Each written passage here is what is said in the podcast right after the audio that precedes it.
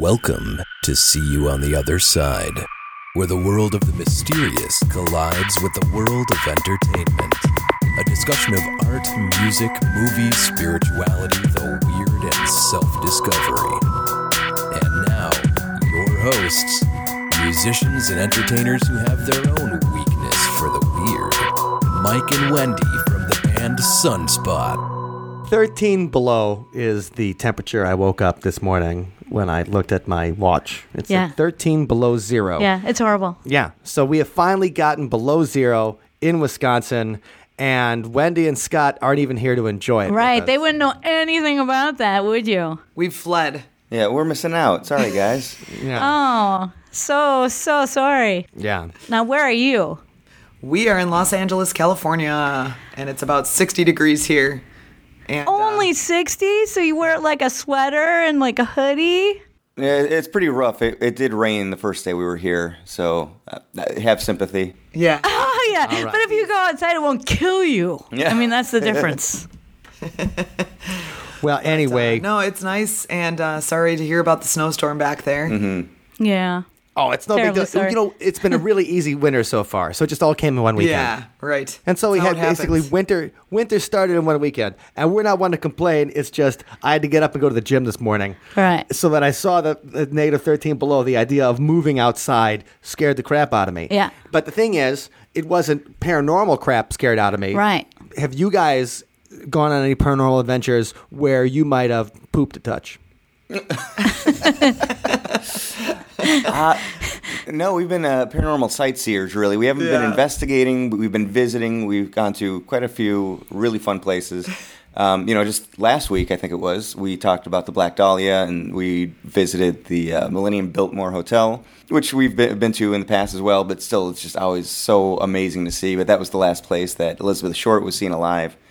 And something that I loved from it is, you know, they, they had hosted the Oscars a time or two way back in the golden era Hollywood days. They've got their, you know, wall of fame, their hall of fame of just like glamour photos and all this. And they actually have a photo of Elizabeth Short kind of honoring her that she was last seen at this building.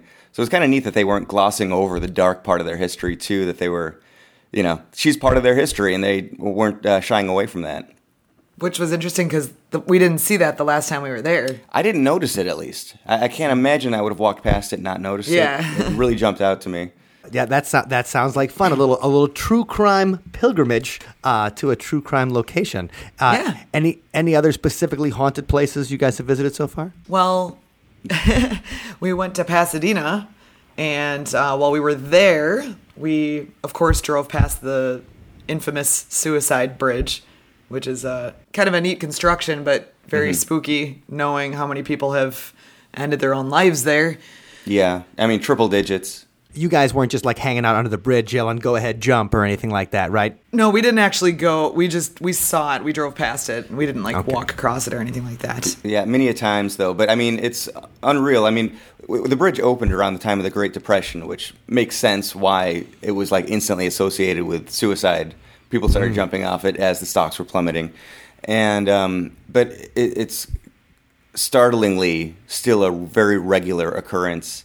I've uh, been booked to give speeches there that have been delayed by suicides. It's uh, they're still very active. Uh, Wait, wait. So that, like on the bridge, like so you, you weren't delivering a speech like on the bridge, and then somebody's like, "Hey, Scott, hold on a second. We got to let this person finish." Yeah. well, I mean, there's uh, photographs of me at this little park right next to the bridge, and the fire equipment, uh, the emergency equipment behind me as they were kind of they. In this instance, they talked someone down. Um, but then I found out that later that night, that same night, some a different person went and actually did jump. Um, God.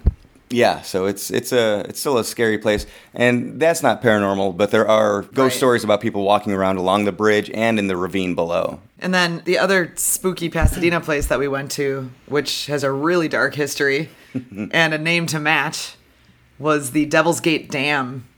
And we did some hiking around there. And this is you guys talked about this. We'll have to look up the episode number, but uh, this is the area where Jack Parsons and L. Ron Hubbard were getting freaky, trying to bring the Yeah. Antichrist into existence. It was their love cave. Yeah, that's awesome. Is is the parsonage still around?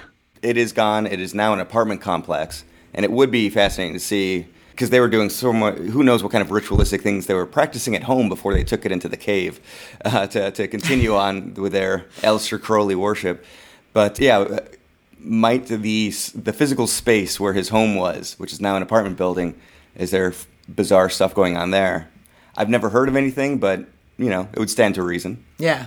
And the Devil's Gate Dam area has folklore going back to Native American heritage, so it's not just that. Yeah. It's- It, I don't know. It's a really. I, I always uh, describe Pasadena as a town from a place, but holy hell, just below the surface, everything is insanely dark and twisted and weird. Well, I figured it was evil because that's where the Big Bang Theory takes place. nice. But yeah, so, I mean, it, it's wild. Uh, First off, to think, you know, Jack Parsons, he was this kind of brilliant guy that created solid state rocket fuel and modernized rocket launching and all this. But also, he was kind of looking up to Aleister Crowley, working with L. Ron Hubbard to do all of this cult type stuff. Right. Yeah, ceremonial magic. You Yeah, know, he um, magic. manifested rocketry and then manifested some other interesting things as well. Yeah, well, Dean Dean Radin, that'd be you know, Dean Radin would be like, well, of course, Yeah. because well, the, ce- the ceremonies work, and that, and that's that whole. You need to do the ceremony. You need to Right. get buck naked in the middle of a pentagram, kill a goat, and then some magic's going to happen. and you know, Jack Parsons, I still even talking about it still freaks me out because after that episode, I had like a whole like five unlucky things happen and in a Mike's not a Really? superstitious And- person, so no, the- I'm not the- a guy. I don't believe in curse any of, that of stuff. Jack Parsons. I believe that Jack Parsons cursed me that week. when We were working on the episode, and then like we titled the song after the specific entity that he was trying to conjure. Um, And maybe you conjured and it. Everything just. Yeah, and then something. And he, because he said he's like she's, you know, he was saying that this entity, and I'm not saying it. Oh my God, I'm just as superstitious as Dave Schrader was when he wouldn't tell me about the, uh, the demon house entity. I'm just, I'm talking like him. Yeah. And I thought he was such a wuss at the time. Like, come on, dude, demons are real. and now look But at ya. I don't even want to say her name because because Jack Parsons said that she brought bad luck to him. She was the reason that his life fell apart. the Scarlet Woman? yes, the Scarlet well, that that Scottish play, the Scarlet Woman. uh, s- so I just I just it, it just creeps me out to still talk about it. So I, it's funny, you know. Um, that is one thing that's going to make me superstitious. Yeah. is uh, Jack And Parsons. we'll, uh, we'll we'll definitely maybe today before the this episode is up. So if anybody's listening to this now, you can jump on over to the See You on the Other Side Instagram page, and we'll uh, post some photos there, and uh, we'll see if you can get some bad luck out of it. Sure to hit that heart Share button. the, share the luck. We're spreading Yeah. the bad luck around. Well, maybe we're passing Spread it it off. around. We're passing it off like the, oh, like the ring. The ring. Yeah. Seven days. Yeah, you got seven days to get bad luck. All right. Well, it sounds like fun. Well, I'm glad you guys are having some paranormal adventures. Um, we're having some Frosty the Snowman adventures up here. Yeah, well, we got hot news. Hot news today. And there's plenty of weird stuff that's been going on uh, in the world this week. You know, we haven't talked about this in the show yet, but I kind of wanted to bring it up today because it's been filling my Facebook feeds and my, my Twitters mm-hmm. as people talking about the new History Channel show, Project Blue Book. Oh yes. yeah. And Allison, you were at the Chicago premiere of Project Blue Book. I were you not? was, and I just actually watched the second ep- episode last night. And his little finger. No, he, no, you saw on the big screen. Little, little finger. I mean, Aidan Gillen wasn't there, right? Like I was wondering, is he that good looking no, person no. or whatever? He, He- he kind of um, looks mousy. the the the actress that plays the wife was there, and the actress that plays the lieutenant that assists J. Allen Hynek was Okay. there, but not the actor that plays J. J. Allen Hynek. But J. Allen Hynek's actual son was there. Oh, okay. Interesting. And the thing is, it, this continues in the great tradition of uh, American shows over the past. Um, I don't know, decade where they take quintessential American characters and they have a, uh, a actor from the UK play them. Oh yeah, Yeah. You know, like yeah. Superman is a Brit, uh, Aidan Gillen is Irish.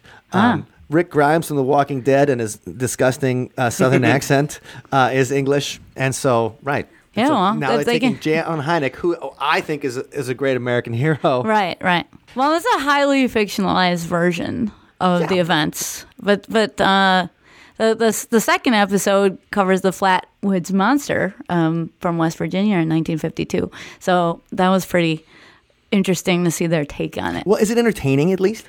Yeah, I I thought it was entertaining. It, it was, but you know, knowing so much about the cases as I do, um, you see the fictional the fictionalization. Like you see what is is like you're like that's not what was reported. you know, like that kind of interferes with my enjoyment. because like in, in the, now in the trailer they show like almost an X Files moment where J. Allen Hynek is talking to an alien like in a in a tank. It's totally X Files. It ha- totally has that feel. I, I would, Okay. Yeah, I would say. They're they're really using Like in- that as like a 1960s. X-Files? Yeah, absolutely. A- And that's exciting, but the thing is, Mark O'Connell, who we've had in the show a couple of times, and actually I wanted to bring him on to talk about this, and we will when the season's over, maybe do a, a compare and contrast yeah. the episodes. And, and a member member of our childhood Scooby gang. Yes. he is so offended Yeah. by Project Blue Book. Like, first of all, because I think they took a lot of information out of his book, the uh, the Close Encounters Man. Right. Well, I mean, he did the he did the real research. I mean, I think that's the rub that he knows what really happened, and he thinks it's good enough to be that story. To to and then, people are going to watch this highly fictionalized version of events, and it, they're going to think, well, that's what really happened to J. Allen Hynek. So you know, why not just dramatize the real story? I think that's his issue with it. Sure. Well, that and I think if they if they mined his book and didn't give him any credit, he's probably a little rightly upset about that. Oh, absolutely. Um, but New York Times featured an article uh, this week specifically, and they used Mark as a fact checker. So Oh, they, they called Mark to check the facts. Written by Ralph Blumenthal and Leslie Kean. They're the ones who brought us the big New York Times December 2017 bombshell that actually the guy from Blink 182 might know something about UFOs. Well, I, no, just that the Pentagon was actually studying the UFO phenomenon. May it may well uh, still be doing that. Right. And but they uh, they said a thing like uh, the name of the article is Project Blue Book is based on a true UFO story. Here it is. And of course the picture they show is Aidan Gillen as J. Allen Hynek talking to the alien in the tank, you know, like it's Independence yeah. Day. But but then it also says there's flagrant embellishment. Right. Well, of course, there's going to be flagrant blade, and then they have a picture of the re- real J. Allen Hynek, and they talk about the fact that Project Blue Book did uh, research tens of thousands of cases and did come up with about 700 that they could not find possible explanations for. And you know, some people online are also saying that uh, Project Blue Book is another way of preparing us for disclosure. Yeah, You know, and I'm ready. Right, I am ready for the. now the thing is, we didn't get into this with Robbie last week as much as I wanted to. Disclosure. Why would they not? Like, what's the advantage of not telling us the fact that we've been talking to UFOs? Like, what is going? Well, what's going to change I- the world about? I mean, besides that, we. we I think it it uh, opens the government up to a lot of legal cases, perhaps. You know, like uh, Air Force pilots going missing, you know, or being shot down by UFOs, like the famous Thomas Mantell case, I believe. Um, and uh, you know, if if they disclose, oh, oh, we knew all about it, then people might say, well, you could have done something preventative you know so i think think uh, you know by saying they can't you know they don't know anything about it uh, or disavowing that it could be true I, you know they're they're um, taking themselves out of you know legal some, some at least some legal responsibility. And they're also um, saying to people that oh there's nothing to it instead of saying uh-oh there is something to it. We don't know what it is and we can we have no control over it or nothing we can do about it. Uh, well, I think it's like a like a somebody that cheats on their spouse or something like that. Like if they said it right away, they might get away with it. Not get away with it, but they might be able to work through it or whatever. Um, but if they keep it going for like a year or whatever, like oh now it's bad. I mean, it always was bad, but now it's like something you're like oh my god. Uh, you're care- you're keeping secrets. So I think if the uh, U.S. government, because now we're not in the age of as much secrecy, at least that we know about, as it was in the 50s and 60s. And this is kind of what I wanted to get to for what I wanted to talk about this week was that you know, they really, you know, we talk about MK Ultra, the CIA keeping things from us. J. Edgar Hoover, you know, when his FBI like just uh, bugging everybody without a wiretap, you know, Yeah. kind of thing, and using that as blackmail um, to get what he wanted politically. All of those kind of things in the 50s and 60s, it really feels like th- there was the normal populace, so what we've referred to as like the golden age, you know, 50s, picket fences, happy days, things like that.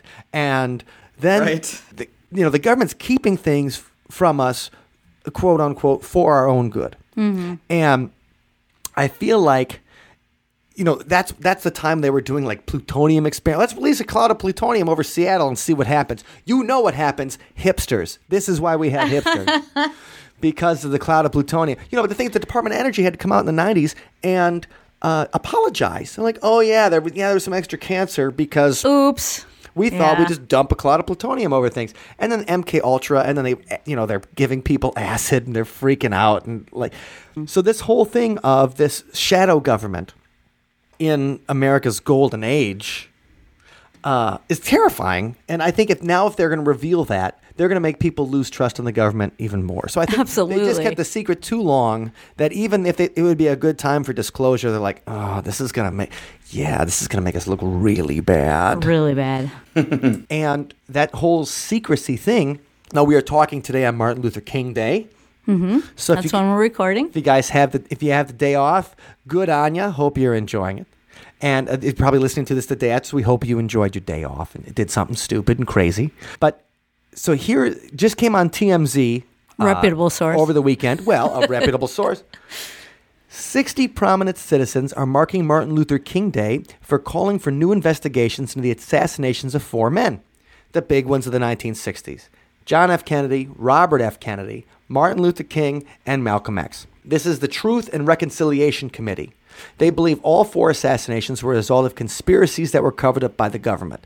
Now, JFK, obviously, that's been one everybody's talked about for years. They think Yeah. that it could be the Sam Giancana and the mafia had him offed. They think it might be the CIA. They think it might be heads of the military because he was thinking about uh, leaving Vietnam. That's a big one. But members of the Truth and Reconciliation Committee include Oliver Stone, Yeah. who made the JFK movie. right? Um, now, this is where it gets okay. Alec Baldwin, Yeah. because everybody's like, Alec Baldwin, that man to me says truth. Martin Sheen, who played John F. Kennedy famously. Rob Reiner, Rob Reiner. Rob- oh my gosh. meathead from All in the Family, wants the truth. Uh, Mort Sahl, who's like 91 years old, he was a political me- comedian that was popular in the 60s. Uh, Daniel Ellsberg from the Pentagon Papers. Okay, now Robert F. Kennedy junior the son of RFK. Now he doesn't believe that Sirhan Sirhan, who's the man convicted of killing his father in 1960, he doesn't believe that Sirhan Sirhan killed his father. He thinks there was a second gunman and that Sirhan Sirhan was framed. And you know what I always thought was he had to be framed because he's got Sirhan Sirhan is like a name made for, like he's gonna be like it's gonna be Sirhan Sirhan at Caesar's Palace. You know, like that kind of. He's got a name made for celebrity. Robert F. Kennedy Jr. is also like an anti-vaxxer type, mm-hmm. so he's he's not one to shy away from conspiracies. Or controversy. Right. Well, yeah. And he, well, he'll talk about it. Like he's one of the. Like the thing is, he'll say it. He doesn't sound crazy. He's done research and things like that, and I think he's been in a few documentaries. So he's not one to shy away. Uh, but also Coretta Scott King, Wow. Oh man. Martin Luther King's wife. She, you know, she thought that um, uh, Martin Luther King was assassinated. In fact, the King family sued the government and the local town and stuff like that, and said they were responsible for his death. That they didn't get enough security in there.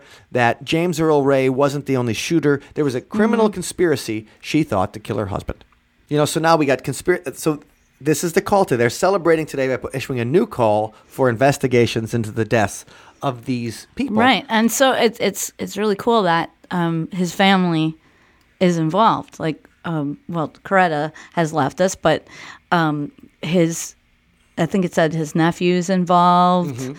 Um, and you know we had a couple of Kennedys involved, um, and and you forgot to say David Crosby. Oh my God, I did forget. So David, David Crosby. David Crosby, that walrus of a man, Yeah. is also uh, in, you know, and also, isn't he the biological father of Melissa Etheridge's child? I think so. But will he write You know a that- song about this effort? I mean, that would be cool. He would have to, he'd have to write a song. He'd have to get it out from under that mustache. And I think he can do it. I think he can. But yeah, David Crosby's calling for the truth because when we think of truth, we think about David Crosby and Alec Baldwin coming together to finally reveal the truth.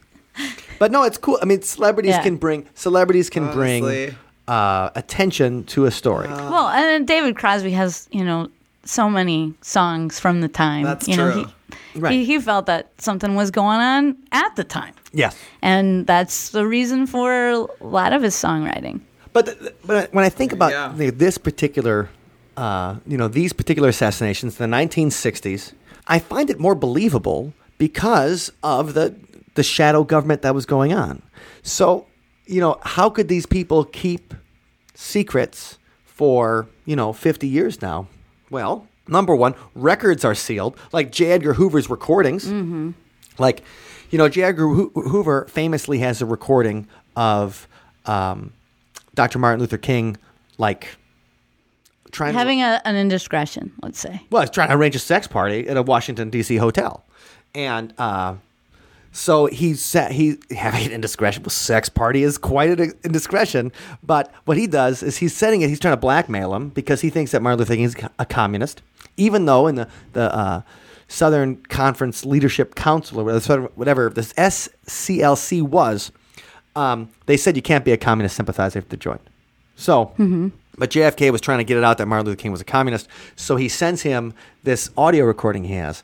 But Coretta opens it first.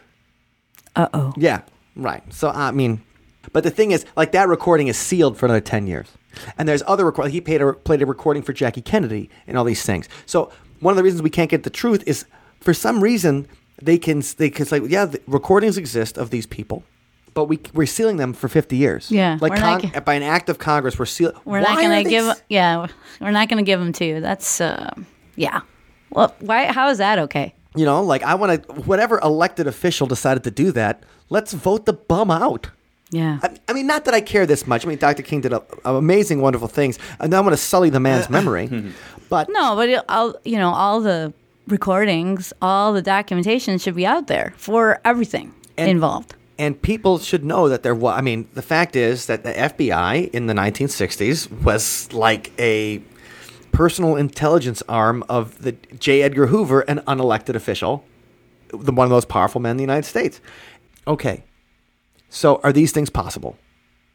Absolutely. And that's Yeah. that that kind of scares me. So yes, do I think we should have a? Uh, I, I agree. I agree with Rob Reiner.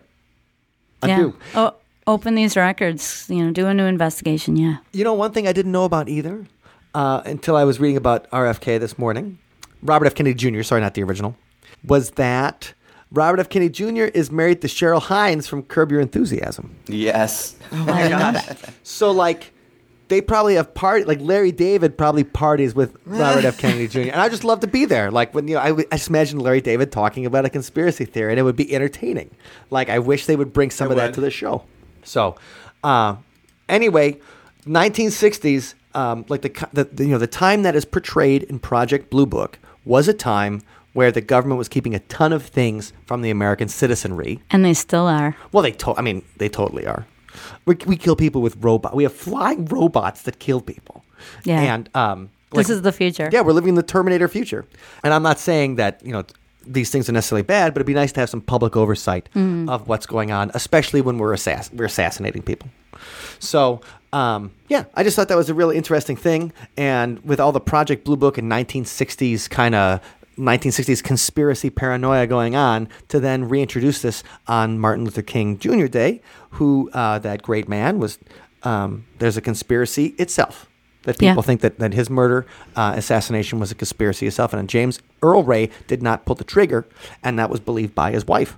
So we'll see what happens. We'll see if Alec Baldwin finally finds the truth.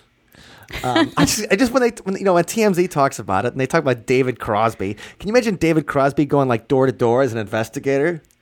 You know, like, oh, what did you see in 1968? I'd like to see it. Do you have any blow? I'm tired. I'm sorry. well, he went to Mike. jail. Hey, he went to jail. I can make fun of him. Okay.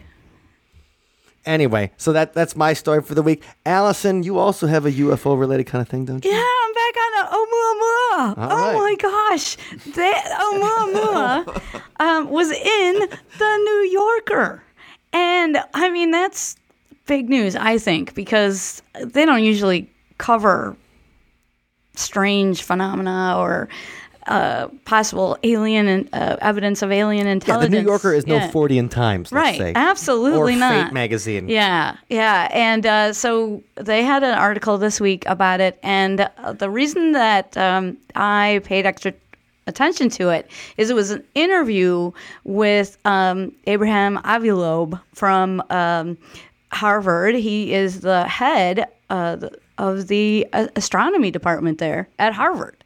And, uh, And we they just, had an we just talked about him in the last couple Right. episodes too, because Right. He's everywhere. He's all over the news. Avi Loeb is everywhere. Yeah, so they they talked to him as well, and talked to him about Oumuamua and what made it such a strange thing. Uh, and he had several reasons, and he really, um, you know, the thing about it is it's it's really a, a good article. I would would encourage everyone to read it because it's kind of combative in a way. Well, the, But- New, the New but- Yorker is is known for its quality writing. Yes. So so the interview is a little it seems a little bit contentious at points, but um, most interesting to me is that uh, the interviewer really gets uh, Avi to uh, talk about these different reasons why uh, Oumuamua is so peculiar and. Why why why is it so peculiar? Yeah, well, there's several dis- different reasons. We don't have a photo of it. So what you see uh, when you look on the web is that's an artist um, depiction of it. You mean right? This they- imagination They, of what it could didn't be. just take their Canon up to the, like their uh, DSLR up to the International Space Station and pop a shot of it. Well, you know they they could have they could have actually taken a shot of it if they had known about it uh, a little bit earlier. Oh, but really? but it Well, got too far away. It got too far away uh, to take a photo, and that's why one of the reasons why Avi Loeb said he wrote the paper that uh, intimated that it might be it might be a probe uh, sent by alien intelligences. He said he did that because one of the reasons is he wants people to, when they see uh, astronomers, when they see uh, something so strange, to take notice and collect more data on it and get a picture. And because everything we have now about it is based on the math. And so this was really delineated well in the article. So it, it I ha- I actually had to read it like several times over, but I think I, I have it down. So here's one of the reasons.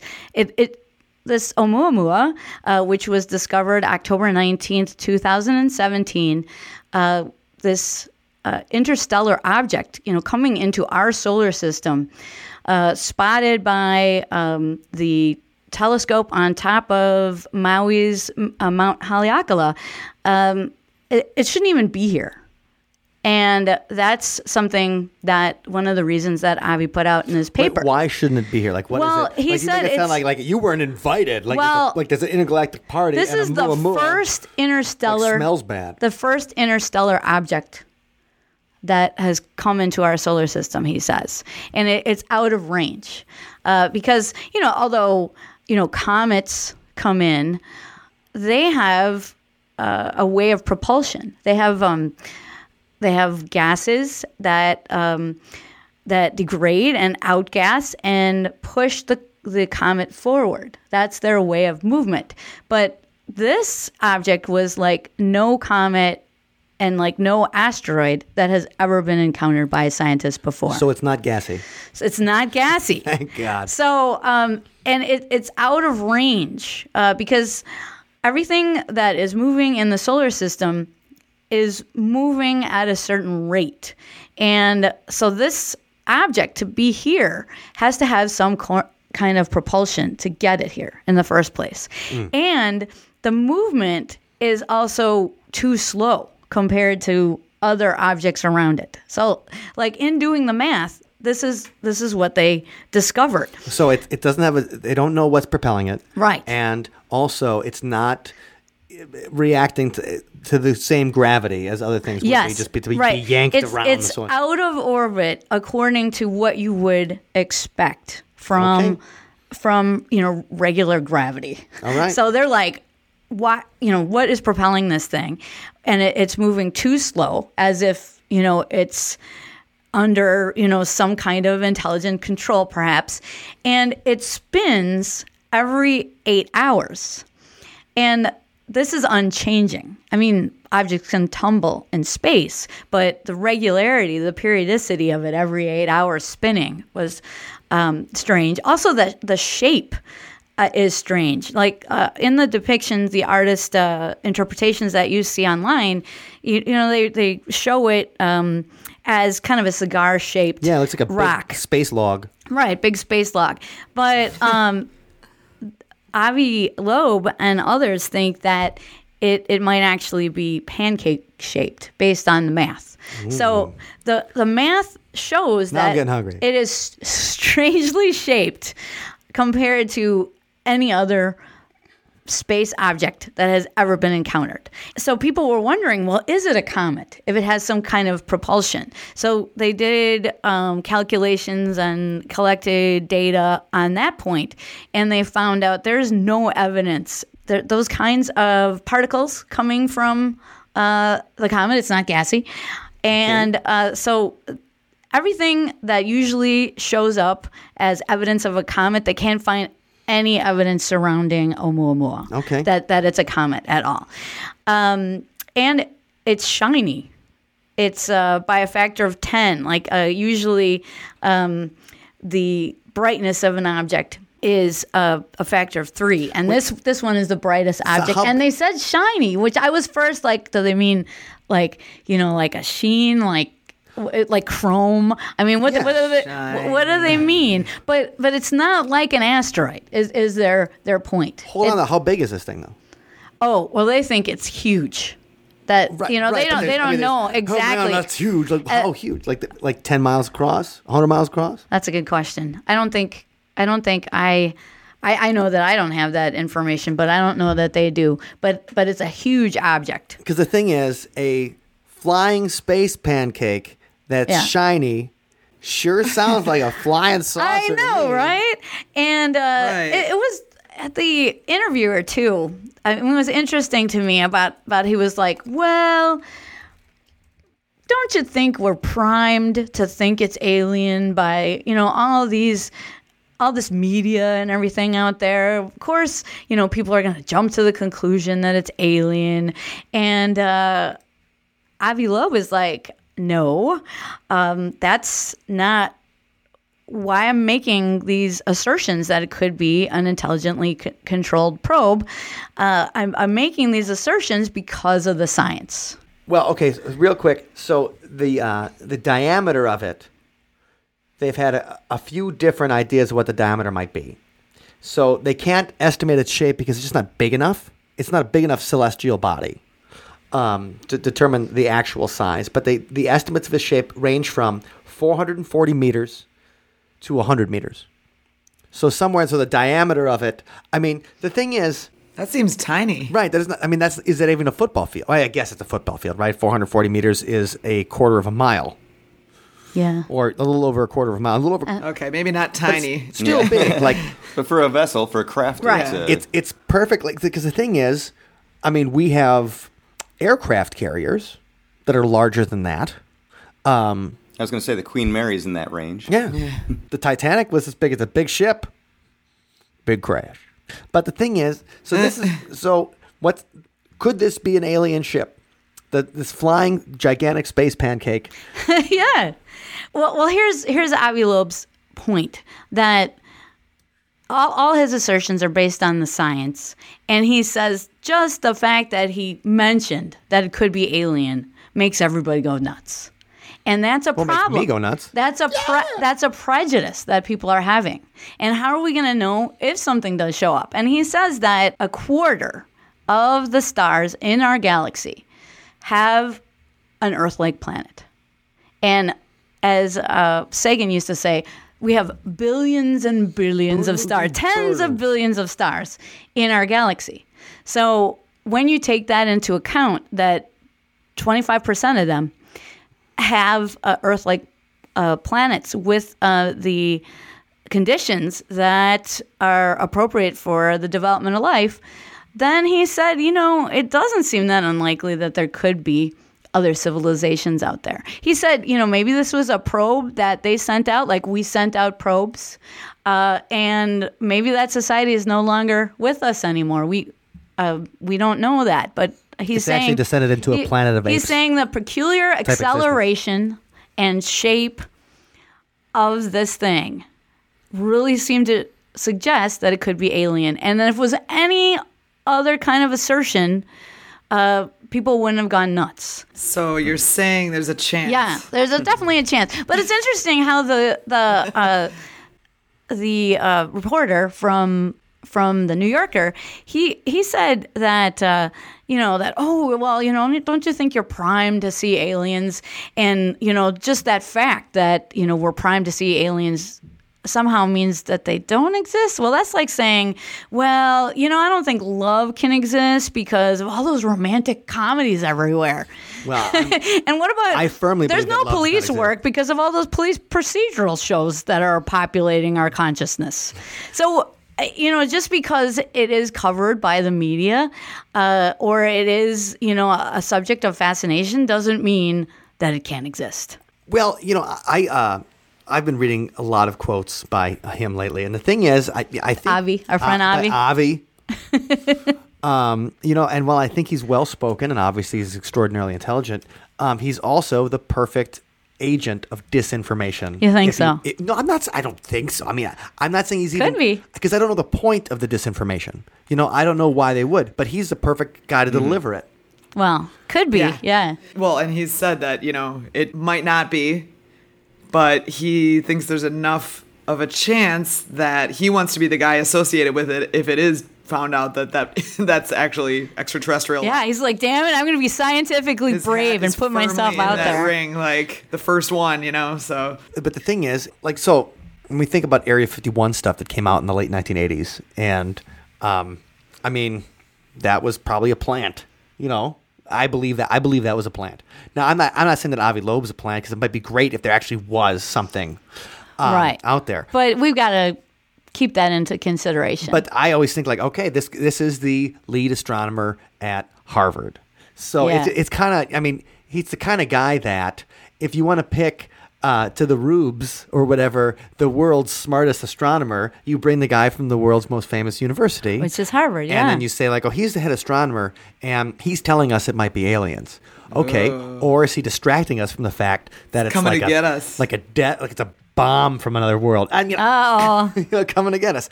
You know, well, the government figures it out, so nobody panics. You know, I don't know. I'm just, I'm just. I think he he's really well spoken, Right. And I love his arguments. And I, I'm glad the New Yorker pushed back a little bit because I think a lot of magazines and websites now, when they see, I mean, Robbie was talking about this last week.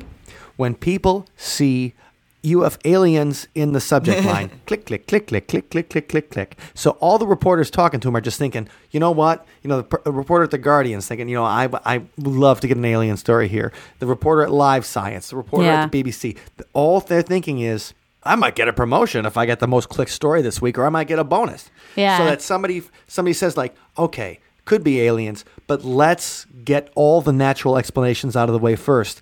And that's, I think, J. Allen Hynek. That's the legacy of J. That's what J. Allen Hynek would do. Absolutely. He wouldn't be like, it's aliens. He'd be like, let's make sure it's not swamp gas before we make sure it's, we, Yeah. we say that it's aliens. and I, I feel too that you know uh, in terms of Ivy being um, like a government, some kind of government stooge, uh, I don't know because. Uh, I don't think it's a stooge. I think he you know- might be in charge. okay. Well, that I, I think the fact that he's been involved in the search for extraterrestrial intelligence Makes him a perfect plant. Well, he he's uh, also chairman of a, a hundred million dollar initiative called Breakthrough Shot, uh, Breakthrough Star Shot. Excuse me.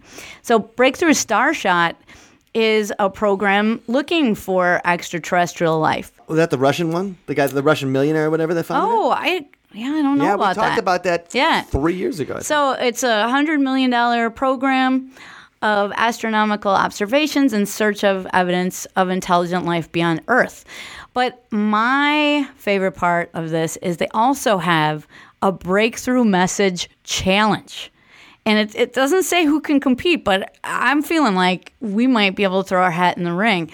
It says there's a $1 million comp- a, a competition, a $1 million competition to design a message representing Earth, life, and humanity that could potentially be understood by another civilization. So uh, the aim is to encourage humanity to think together as one world and to spark public debate about the ethics of sending messages beyond Earth. I want to know how can we get that one million dollars? Who exactly judges this contest? Right. Because Simon Cowell. yeah, exactly. he does it. So he's going to judge my nude selfie. That's going to be a message to the aliens. Something that everyone will understand, and you know, I've just, been working out, aliens. just you know, something that everyone will find universally abhorrent, no matter what galaxy they're from. Yeah, but that, but It unites us, Mike. I'm just saying, if Oumuamua ends up being a, a death ray or like some kind of bomb or whatever, and my naked selfie saves the planet, then you'll be eating your words while I'm enjoying my one million dollars. That's true. Okay, Million. we should move on from the aliens because we've given a lot of time. We've given a lot of time to our uh, our Sprace brothers. Absolutely. All right, we've also had some other cool stories in the week, right? Yes, yes. There's an exciting bit of news regarding another missing airplane. What, what airplane's that? Well, the missing plane would be the UC 64A Norseman aircraft that was carrying none other than Glenn Miller himself back in 1944. On December 15th, 1944, he went missing. He was on his way to Europe to entertain the troops, the very weary Allied troops. And, uh, you know, Glenn Miller, Right. the hottest act of the World War II era. Every time you see a World War II movie, it's always like they always start with Moonlight Serenade or In the Mood or whatever. Da, da, da. You know, And so his plane went missing. And of course, there's all kinds of conspiracy theories regarding whether it might have been shot down or what other kind of uh, potential military activity might have created his missing plane. But This is like accidental, not like he's an assassination target. Glenn Miller got too close to the truth. right, right. Well, also, it was a lot of friendly fire. People were saying that he was killed by. Yeah, it could have been a lot of different things, but the prevailing opinion is that it just the plane iced over. You know, they were over the English Channel and it just went down and was never found. But someone has come forward now and stated that he, this fisherman from England, who is known cleverly as Mr. Fisher, or Mr. Fisher. oh, Falkland Miller. he is claiming that in back in 1987, which you know I love when these news stories come out Yeah, seriously. from 1987, that he was trolling around and he caught some of the wreckage in his fishing net. So he pulled up the wreck and then he was utterly convinced that it was Miller's aircraft. But then he was advised to drop it back down right where he found it. So he claims that he scooped up some wreckage. He was absolutely convinced that it was the Glenn Miller airplane. And then uh, this article on people.com simply says in the passive voice that he was advised to drop it. So I'm not sure, you know, if it was the Coast Guard or Right. who specifically said to not bring this evidence forward at that time, but he was advised not to, and so he dropped it down. But cleverly, he recorded the coordinates, so they want to, you know, see if they can go back there and try to find it. And they think that it would be very identifiable because of the nature of the airplane. Apparently, it's a unique combination of the engine that was in there as well as the plane itself. This is part of the problem. It wasn't a solid metal, you know, it was a steel frame Okay. that had fabric wrapped around it, which, wow, does that sound terrifying? Yeah, that Oh, sounds like he's flying an ultralight John Denver style across the English Channel. Yeah, and wooden, you know, there was a lot of wood used in it. Sure, as, So- as you do with planes. Yeah. So, given the fact that, you know, that was 75 years ago, there's not going to be much left to, to identify it. However, the fuselage, they think because of that, it would just be like a steel frame. And it was built with a really specific type of Pratt and Whitney engine known as a WASP. Oh. So they think if they can identify that WASP engine and that steel tube, you know, frame, that they can confirm that it is in fact the Glenn Miller wreckage. So it'll be interesting to see. You know, they they they're gonna go and try to to get some images to see if they can identify or further confirm that it looks like this. But it would be nice to have that mystery solved after all these years. You know, I think that's really interesting. Number one, because uh, first of all, I mean, Glenn Miller was so famous. You get a guy who's got so many chart hits in the beginning of like the you know the the pop era. uh, kind of deal. And it's so famous that he's in every World War II movie. Like people just use his music, and that is the oral uh, oral cue. That's Yeah, the the, the trigger object, if you will, for that era. Yeah, you hear you hear a Glenn Miller big band song, and you're like, oh, I'm you know I'm I'm looking at something from the 1940s. So he's so identified Right. with it, and then. It's like oh I- you know one of these days I remember I was like oh I was listening to like some Glenn Miller stuff on YouTube I'm like whatever happened to Glenn Miller and then you read about his disappearance and then people theorize that Glenn Miller because he also had served in the military as Right. someone who was, you know, in the like the military band. Like Glenn Miller wasn't packing, you know, machine guns and stuff like that. They didn't they didn't send Glenn Miller to kill Hitler, let's say. No, but we know whose side his band was on. That's Because right. He was part of their team. but he was military and also some people have suggested that he might have been a spy. I don't know what he'd been spying about. Oh man. oh, it's kind of like going back to uh, Harry Houdini as a spy. Yeah.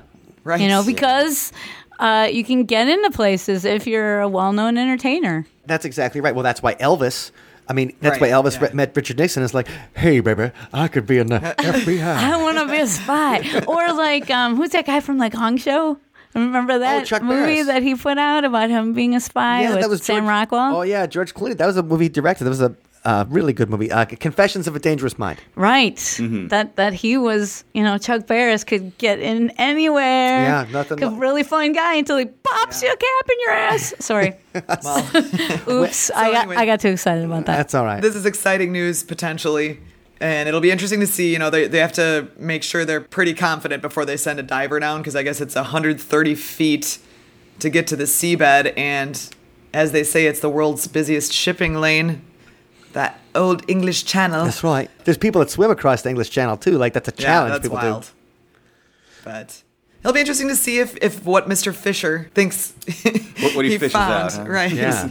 Which he dropped back down there in 1987. Uh, if that's actually it. So that was an interesting news story that I was intrigued by. That's awesome, Wendy. It, it's really neat that you know he was 40 years old, uh, and, and he you know the war was going on, and he he wanted to be involved. He first tried to petition the Navy to let him do something, and they said no, thank you, we're busy right now. And, uh, and then so then he went to the Army and said, I want to create a modern uh, Army band. And I'll, I will be the leader of it, and, and so they brought him aboard, and that's why he was out there trying to keep morale up and entertain the troops and all that good stuff. Yeah. and uh, yeah, so sad to lose him. he, at he such a felt young- the call to service, even though he was past fighting age. When you think about World War II, like people really wanted to go to World War II. You know, they, they were like I think after Pearl Harbor, everybody was just like they wanted to fight. You know, we think our uncle lied about his age. yeah. Like he, you know, he was only 16 years old. He lied about his age so he could go over to Europe to fight. Yeah. And when I think about when I was 16 years old, if somebody's going to send me over to the Middle East, I'd have been like, "Mm, nope. You know, I'm not going to die for oil. But these people wanted to defend something. They wanted to fight for. They wanted to fight for the freedom of these countries. And I, re- I really, I admire those guys because I think that's brave as hell. Yeah. And uh, I ain't got that, so I admire the men that do. Yeah, well, maybe if we have the right enemy. Well, like the aliens coming, dropping off of Muamua. Like, And anytime you're on the same side as Indiana Jones, you're doing all right. yes. We could then volunteer to be Earth's band representative. There we go. That's, That's right. right. Oh Start my We could be the first band in the Space Force. Oh wow. Yes. Okay. That, that's your landmark right there. I already have a. I have a dream. So. All right. But Okay. speaking of uh, missing persons, I think that's a nice segue into Scott's story for the Yeah. week. Yeah, let's go all the way back to uh, how we all first. Well, not all, because you Oh. guys were like related, so you kn- guys go back. Yes. Unfortunately, I know my I know you guys. That's right. Uh, you, you had me on the Smiley Face Killer episode uh, back in the double digit era of your uh, episode titles. Um, and it's come back to the forefront again. It's never really gone away, but there's a new miniseries coming out the Smiley Face Killers The Hunt for Justice. And that'll appear on Oxygen. And it, it goes back to this theory that was advanced in the early 2000s by two retired New York City sergeants that there's a string of drownings across America from the East Coast, well, from New York, where they first started looking into it, uh, at least through the Midwest, where the victims are uh, all male, usually about college age, Caucasian, athletic, intelligent, um, and they're found drowned. These retired uh, police officers believe that these are all linked cases. And when this first came out, uh, when, when their theory was first brought out, they talked about 40 different cases that took place in 29 different cities, which is fascinating and interesting. But you would wonder, like, there's a serial killer that has a lot of mileage on their car. If they're driving back and forth and back and forth uh, for the lucrative job of killing random individual guys here and there. Well, now we're a decade past when they first announced their findings or their theories, and they believe that there's a, a total of 100 cases and possibly another 250 linked mur- deaths. Um, and, and this was really fueled by the fact that one of their proposed cases, Chris Jenkins, uh, who died Halloween night in Minneapolis in 2002, eventually, with a lot of prodding and outside force, the police did four years after identifying it as a accidental drowning. Uh, they did change their finding to be homicide, and I think that added a lot of fuel to the fire and, and told them that they were on the right track. Uh, whether they were or not, that they took that as an endorsement, and no other case has yet been turned around to look the other way yet to, to be ruled a homicide. Um, I don't know. The, the, more I, I, look into this, the more you know. They may be right. There, there may be more cases out there that should not be brushed off as accidental death by drowning. That maybe there is some, if it was some to a murder, um, that 100 to 350 people, 20 years or so, uh, and, and, their belief is that there is a an underground network on the dark web of people that have these murder cells in different cities that they're all communicating together. They originally identified it by their estimation there's 12 people per cell that of those 12 every so often 5 people will get dispatched to go out and commit a murder and it's a different 5 people and they mix it up um, and then that, is there an app for that? What's that? Is it like an Uber for Oh serial gosh. killing that you can get? Like oh yeah, hey, no, I've been called. I gotta go. Yeah, And yet another opportunity. yeah. This guy's, you know, this guy's for wasted. financial gain. This guy's wasted. He's right by a bridge. Yeah, no, it's it's actually it's it's three x right now because it's late. and it, you know what they never leave a review but uh, That's that's Five seriously stars was painless, though. went quick. Well, let me ask you this because I know other podcasts have been talking about this too, and um, talking about maybe, uh, you know, it's just not a murder cult, but maybe it's a vampire murder cult, or uh, maybe it's some kind of uh, magic um, group, you know, like some black magic. Um, group of people that is looking for sacrifices. Uh, there's been all kinds of things that have bandied about, been bandied about uh, regarding that, and you know, some some have suggested that that some of the bodies were actually drained of blood, and I don't know if there is any if, if there's any veracity to that, but you know, you know a lot more about it than I do, Scott. So I just wanted to. Um, send that your way and see what you had to say about it because I've heard this on other shows. Sure. Um, well, I, I can speak to what had gone on in La Crosse, Wisconsin, uh, because that's how I was first introduced to it. Um, and a, a shout out to a recently lost partner in this uh, case is Neil Sanders, who was the deputy medical examiner up in La Crosse, who brought aboard Jay Bachochin, who was the head of the paranormal investigation team, the Wisconsin Paranormal Investigators. And Jay, in turn, brought me in as the documentary filmmaker behind uh, the, the doc we did, The Hidden Truth. So, you know, we can just look at those dozen or so cases that come out of the La Crosse area, and there that is not something that came up at all in those cases. So Okay. Yeah, nobody was drained of blood or anything like that. Yeah, because right? I was like, i- if there were drained of blood, that would have been reported, right? I mean, it, it's a it's a miracle to me. I think not a miracle. It's amazing to me that in this day and age where we can look things up with the on our phone when we're in the pooper or whatever, whatever what we're doing, like we can look something up immediately. That people are still going to be like, "Oh yeah, the bodies were drained of blood," and other people will be like, "Yeah, my buddy told me that." You know, Yeah. I feel like even though the I- the truth is right there, it seems like a lot of people still aren't looking it up. well, to that point, what uh, things did did Neil remark on as as far as you know his autopsies of the bodies.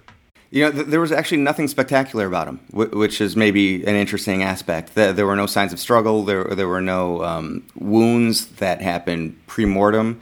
Uh, you know, no desecration of body or anything like that.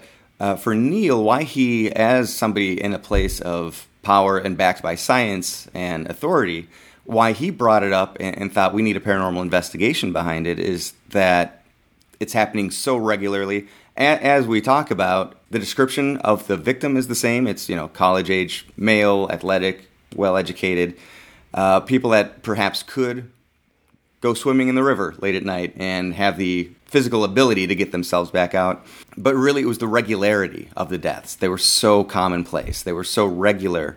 And meanwhile, you could look just upriver to, uh, and, and, by all means, La Crosse is a heavy drinking college town. So, uh, inexperienced drinkers getting themselves into trouble is not an unusual concept. But you could look just upriver a little bit to Winona, uh, University of Winona, University of Minnesota at Winona.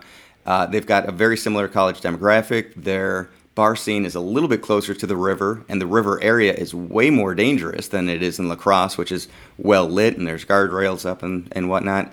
Um, but it's just not happening there. So why would it happen in one and not the other?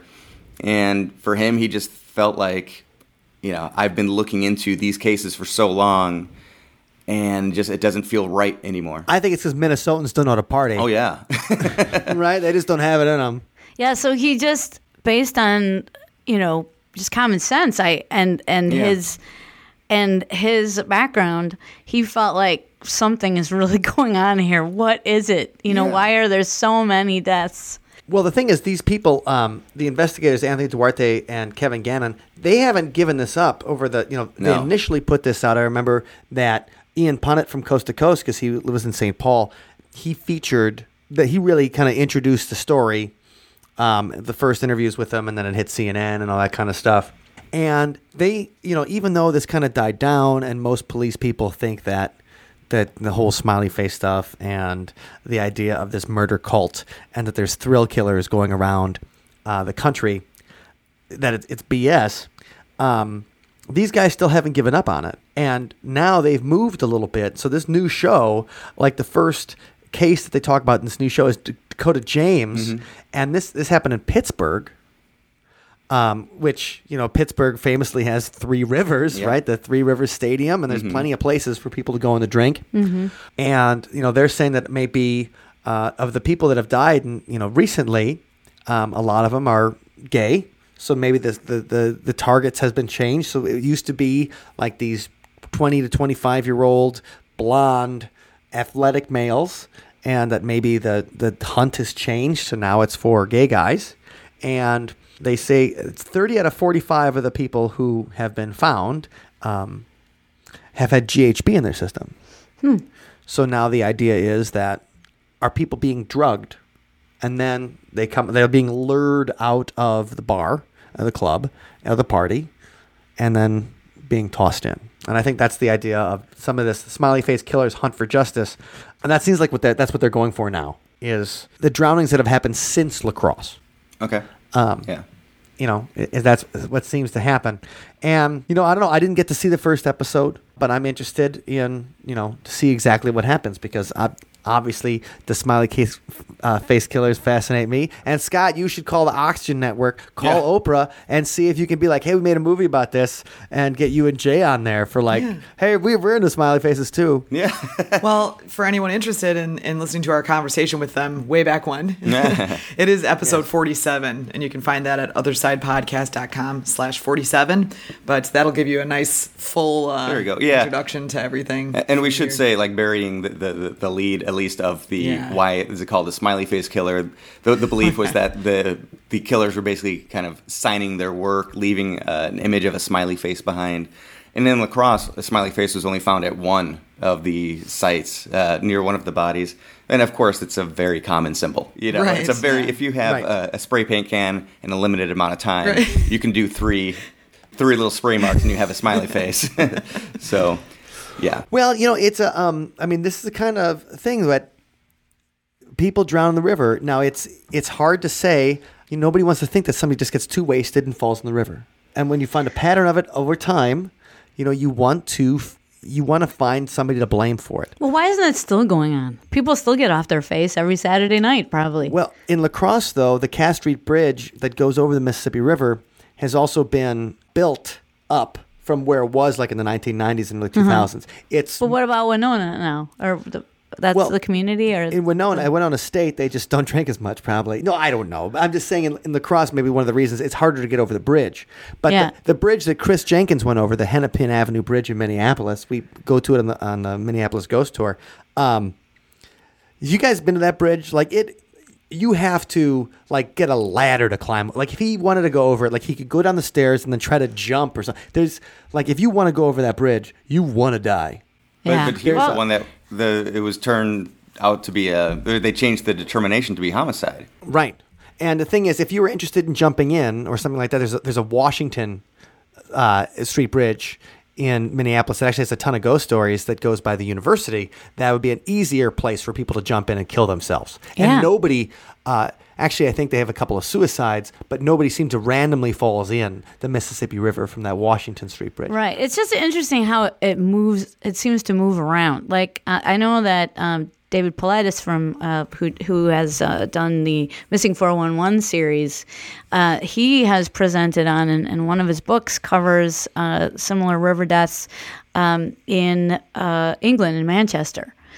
And so it's just weird how it moves around, and you know you get like a a, a flap, you know, like a Yeah. big bunch of deaths in in such a short time, and then oh nope, it's over.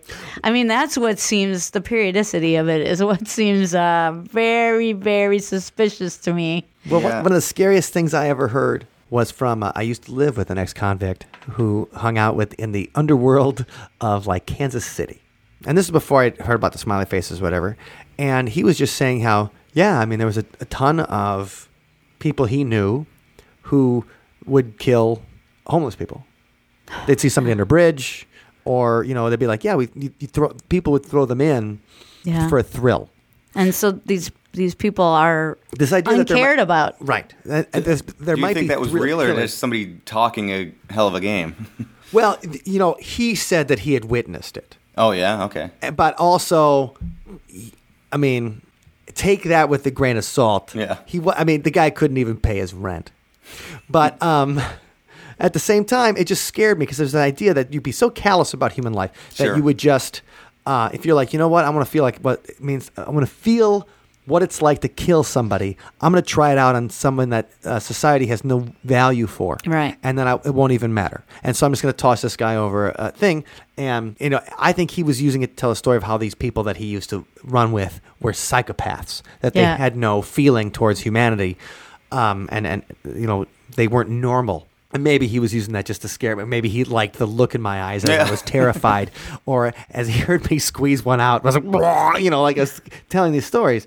But the thing is, that always makes me think of okay, maybe there are people who could be like the Smiley Face Murder Club. Absolutely, I don't see why there wouldn't be. I mean, Really, it- but that many of them? well, That's Yeah. the thing. I don't know. There is a dark web. There's was a Silk Road. There's like lots The of Silk Road's- illegal activity. Yeah, it, somebody buying drugs is different than somebody saying Well- we're going to all get together and kill a dude. Well, people people like thrills, right? There's prostitution. You know, why wouldn't there be the most dangerous game?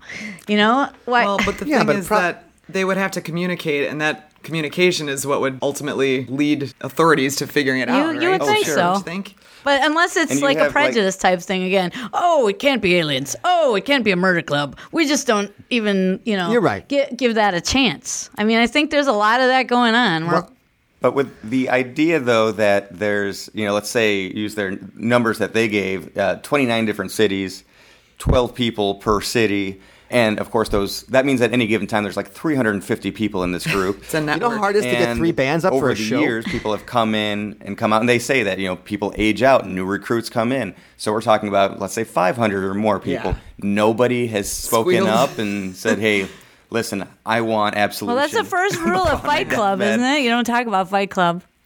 yeah, but Fight Club Yeah, wasn't the, ki- the idea that 100% of the people said nothing, it, that's that No, seems pretty outlandish. You'd think somebody would I- squeal. you know, you'd hope somebody would squeal. I- But then who would Yeah. listen to that? that that's the thing. We got to look for uh, areas where we have prejudices, we're like, oh, that that just seems ridiculous. Can't be that. And you know, we got to look a little bit closer into those areas because you know, I, I don't. I think that precludes you know future discoveries if if we already think we know what everything is about. Well, I'm with you, and I Yeah. think that Anthony Duarte and Kevin Gannon they are getting now. They're getting the fact. I mean, they're getting an Oxygen Network series. I know, and it was even covered in Cosmo. It's in Cosmo. Oh, boy. It's all over. It's on Entertainment Online. Uh, It must be true. it's on Oprah's network. yeah. So I mean, Oprah is a member of the Smiling Face Murder Club. The reason, right? The the reason that nobody talks about it is because she gave them all. Ah. Anyway, the jokes write themselves. But all right, that was a fun episode. It was fun talking about the latest in paranormal weirdness with you guys. Allison, if they want to find more about you, where can they do that? uh, MilwaukeeGhost.com and HawaiiParrotCon.com. Scott, if they want to uh, see some of uh, your latest adventures, pictures, stories, where can they do that? Yeah, definitely what'syourghoststory.com and all over social media at What's Your Ghost Story. And Wendy, if they want to listen to the latest in Sunspot's weird music, where can they find that? Oh, yes, they can find that at sunspotuniverse.com. And Mike, where can they find the show notes for this episode? OthersidePodcast.com slash 232. That's where also you're going to find a link to this week's song going on the theme of, well, the government's keeping something from us for our own good paternalism. They think that we can't handle it. Uh, they think that uh, they know what's best for us. And Well- that we need a big daddy. and we need a big daddy to take care of it. Well, uh, this song is about that, and it's called Father Knows Best. You can find that uh, at the show notes, othersidepodcast.com slash 232, or you can be able to find it on Spotify in the See You on the Other Side playlist. Now, Wendy, we got something that we're going to be doing really soon, and I want to talk to everybody about it because I want to invite them. I want to invite everybody to join us in a Patreon hangout coming soon. Our and think- favorite paranormal party. Yes, and that's where we get to hang out, talk about the weirdest stories, get feedback on the episodes, get ideas for new episodes, and basically uh, interact with the people who listen and love the show. Now, uh, if you would like to be invited to the very exclusive See You on the Other Side Patreon.com hangout, where can people find information where they can join up? Oh, just check it out at othersidepodcast.com slash donate. Patreons are our favorite people. Uh, in particular, the man who gets a shout out in every single episode because he is at the Patreon level. He's like an executive producer of the show. Yeah. And we'd like to thank Dr. Ned for all of his support. Thank you, Ned. We love you, Dr. Ned. And all of our Patreons, we love you in the grossest, most inappropriate way. and everybody out there, if you would like to be all, if you'd like to be part of that special group, check it out, othersidepodcast.com slash donate. Thank you for listening to today's episode. You can find us online at othersidepodcast.com. Until next time, see you on the other side.